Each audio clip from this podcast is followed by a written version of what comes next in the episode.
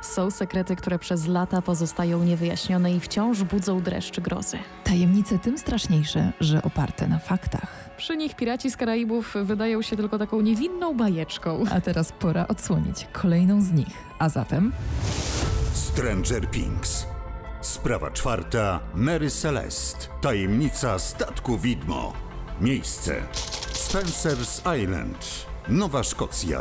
Data 1861 rok. Poznajcie Mary Celeste. To niewielkich rozmiarów brygantyna. Dla tych, którzy nie byli piratami, nawet na balu karnawałowym, wyjaśnię, że brygantyna to określenie historycznego żaglowca uwielbianego przez piratów. Dziękujemy za te wyjaśnienia. To ja dodam, że Mary Celeste ważyła 282 tony i należała do nowoszkockiego przedsiębiorstwa armatorskiego J.H. Winchester Co. Została zbudowana w Nowej Szkocji w Kanadzie i pierwotnie nosiła nazwę Amazon. Okręt zyskał światową sławę po tym, jak został odnaleziony na oceanie około 600 mil morskich na zachód od Gibraltaru. Żaglowiec dryfował samotnie. Nie było na nim nawet śladu po załodze. Jej losy to po dziś dzień jedna z najgłośniejszych nierozwiązanych zagadek morskich. Podobno na pokładzie znaleziono wiele rzeczy wskazujących na to, że załoga opuściła pokład w dużym pośpiechu. Były tam na przykład niedopalone fajki, jedzenie na talerzach, rozwieszona bielizna. Nie było natomiast żadnych śladów walki. Dokładnie tak. Wyglądało na to, jakby płynący tym statkiem tylko na chwilę odeszli od stołu po to, by za moment do niego powrócić. Tak się jednak nie stało. A jak się stało? Co się wydarzyło tego tragicznego dnia? Spróbujmy zrekonstruować te wydarzenia. We wszystkich morskich opowieściach, do których dotarłyśmy, powtarza się jedno zdanie. Mary Celeste. Ten okręt od początku miał jakiegoś pecha. Jego pierwszy kapitan Robert McLellan zaledwie w 9 dni po rozpoczęciu rejsu zmarł na zapalenie płuc. A co ciekawe, jak przeczytałam na stronie Daily Nautica, był to jeden z trzech kapitanów, którzy umarli na pokładzie tej brygantyny. John Nutting Parker, kolejny dowódca po McClellanie, y, doprowadził do zderzenia statku z kutrem rybackim. Przez to trzeba go było oddać do remontu. Do tego podczas tego remontu na pokładzie wybuchł pożar. Kolejny kapitan został zdymisjonowany po tym, jak Amazon zderzył się z innym statkiem na kanale La Manche. Ale tam się działo. No. Nawet chyba więcej niż w tym programie o przygodach Antka Królikowskiego na Atlantyku. Oj, zdecydowanie, ale to nie jest koniec. W 1867 Amazon został uszkodzony przez sztorm, a po 10 miesiącach wystawiono go na sprzedaż po okazyjnej cenie za jedyne 1750 dolarów. Kupił go niejaki Richard Haynes, wyremontował, a przy okazji zmienił nazwę no i od tej pory Amazon miał się nazywać Mary Celeste. Ale w zasadzie skąd ta nazwa? Czy tak miała na imię żona, córka, a może kochanka Heinza? Trudno powiedzieć. Podobno nowy właściciel nie chciał zdradzać, dlaczego właśnie Mary Celeste. W październiku 1872 roku brygantynę kupiły cztery osoby. Wśród nich Benjamin Spooner Briggs, który został też kapitanem statku. Nie miał pojęcia, że niecały miesiąc później jego nowy nabytek stanie się miejscem jednej z najgłośniejszych morskich tragedii.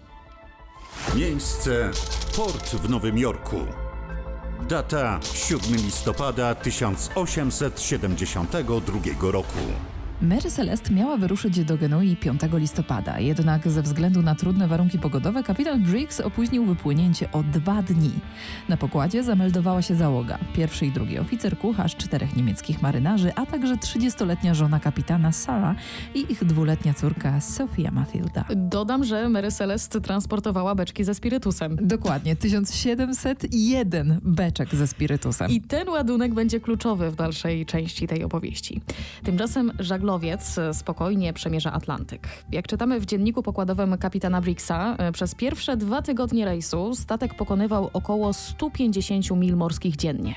Warunki były dobre, samopoczucie pasażerów także. Na kolejnej stronie Briggs napisał, że znajdują się około 227 mil morskich na zachód od azorskiej wyspy Santa Maria, a później zanotował jeszcze tak. 25 listopada, 8 rano. Płyniemy ze stałą prędkością w kierunku południowo-wschodnim. Był to ostatni wpis dokonany przez kapitana Benjamina Briggsa. 4 grudnia sternik statku Dei Gratia John Johnson zauważył, jak już wcześniej wspomniałam, w odległości około 600 mil od Gibraltaru dryfujący żaglowiec. Zawołał kapitana Davida Morehouse'a, który postanowił sprawdzić, co się stało. Gdy zorientował się, że to Mary Celeste, był w szoku. Świetnie znał ten żaglowiec i jego dowódcę. Część załogi Dei Gracia przedostała się na pokład dryfującej brygantyny. Marynarze natychmiast zauważyli, że okręt ma częściowo uszkodzone żagle, a po załodze nie ma śladu. Statek nie był jednak na tyle zniszczony, by nie dało się nim płynąć. Coś było mocno nie tak. Wiele rzeczy, jak kompas czy zegar okrętowy, było zniszczonych albo mokrych, ale ten bałagan był zrozumiały, jeśli wziąć pod uwagę, że na pokład okrętu dostawała się już woda. Natomiast zapasy jedzenia, które odnaleziono, były w nienaruszonym stanie i mogły starczyć załodze na jakieś pół roku. E, Brakowało tylko szalupy ratunkowej, co E, mogło... Czekaj, czekaj, czekaj. Nie powiedziałyśmy jeszcze najważniejszych rzeczy. E, W miejscu, gdzie powinna być przymocowana szalupa ratunkowa, znaleziono podejrzane ślady, jakby tasaka. Wyglądało na to, że ktoś się bardzo spieszył, by zwodować łódź i porąbał przymocowania. Do tego, choć nie odkryto śladów walki, pod łóżkiem Bricksa leżała szabla z plamami, wyglądającymi na krew. Ja tylko dodam, że dziewięć beczek ze spirytusem było całkiem pustych. Co się wydarzyło na pokładzie Mary Celeste, a przede wszystkim, co stało się z załogą? Niestety śledztwo nie przyniosło żadnych wiarygodnych odpowiedzi. Za to rozpoczęło falę różnych teorii na ten temat, łącznie z tymi najbardziej fantastycznymi. Żeby podać tylko kilka z nich, y, trójkąt bermudzki, kraken lub inny potwór morski, który porwał ludzi, klątwa, UFO, meteoryt. I kucharz e, morderca. Tak. Tak. tak, tak, Wiele osób święcie wierzyło w to, że kucharz pokładowy był chory psychicznie.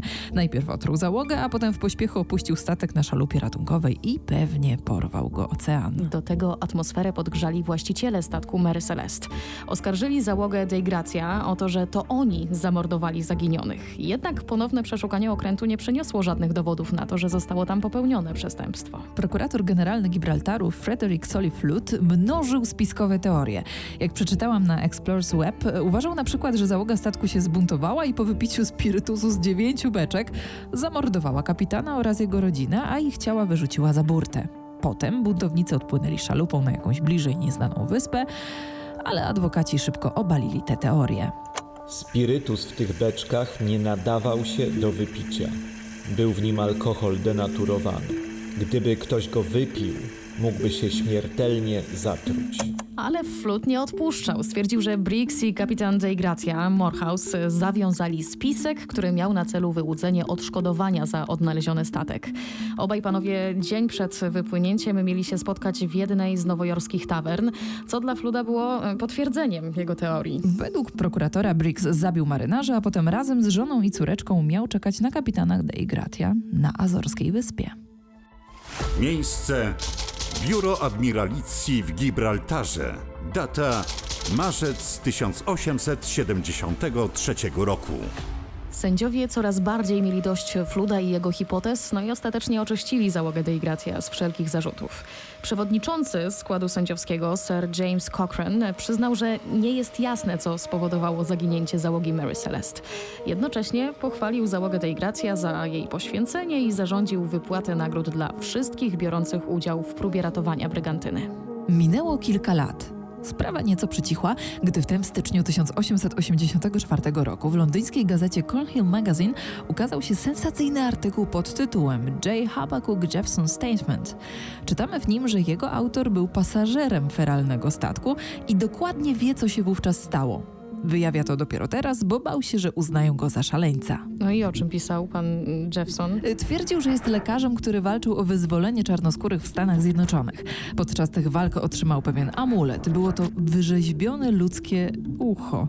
Zaokrętował się na Mary Celeste, gdzie oprócz znanego wszystkim składu załogi był jeszcze m.in. Septimus Goring. Na skutek nieszczęśliwego wypadku żona i córka Briggsa wypadły za burtę, a sam kapitan popełnił samobójstwo.